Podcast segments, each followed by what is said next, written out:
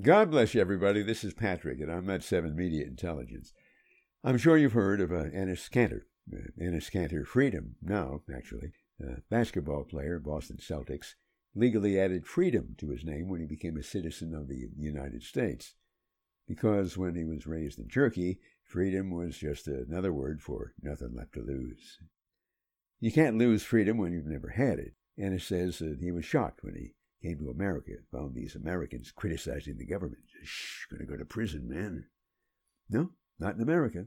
You can say out loud Biden is an idiot, and only Facebook will give you jail time.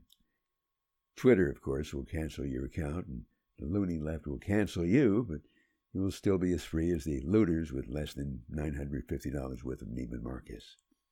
I'm not certain. When football and basketball players started running things. Uh, flashback to Colin Kaepernick. I say flashback because he has to be over by now. Please, God. Do they uh, play football in Turkey? I know they play basketball in China. There's the uh, Sichuan Blue Whales. They're playing the Ningbo Rockets on Christmas Eve. I've, I've got my VCR set for that one. LeBron, Michael Jordan, if they ever got traded to the like the Chinese brave dragons or the Beijing sturgeons. They, they seem to be fans of China. Think of the height advantage. They'd win more medals than a transsexual Olympic swimmer.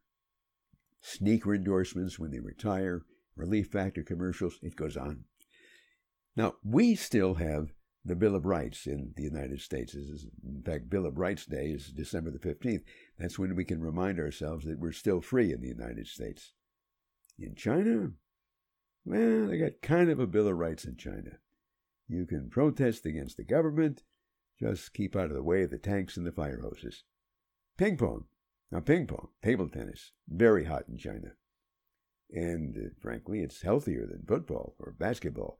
You don't have to be 300 pounds of beef or 6 foot 12. You don't have to wear a helmet. You get hit in the head with a ping pong ball. It's a survivable event. Far less likely to suffer brain damage although that may be too late for some. Which uh, brings me to uh, good news for Colin Kaepernick. If he ever decided to go pro ping pong or table tennis in China, he'd be down on his one knee and be the same size as his opponents. That's equity. Frankly, I never got that knee thing with Kaepernick. Racism exists in America. Racism exists in America. Of course it does.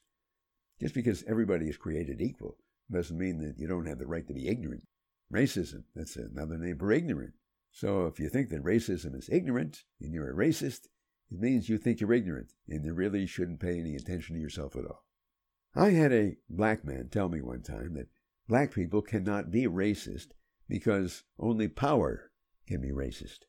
And black people have no power. Barack Obama, Martin Luther King, Colin Powell, millions of other black people who got the power. Black people, white people, purple people, all got the same power power of love, or the power of hate. And then there's the love of power. Who got the real power? The baby lamb in the manger. Same answer. It's all about the power of love. Merry Christmas, everyone. Media Intelligence brought to you by Psyber and Clipped Eagles. It's a new novel about the end times. Angels recruit humans to assist in certain intelligence operations during the last days of the late great planet Earth. Oh, there's karate fights and car chases, and the affection of a Chinese computer expert who could be responsible for World War III, radio station that answers prayers, Psyber, P S Y B E R, and Clipped Eagles, that's the name, now on Amazon and Barnes and Noble. God bless everybody. Patrick, OmNet 7 Media Intelligence. Make it a great day.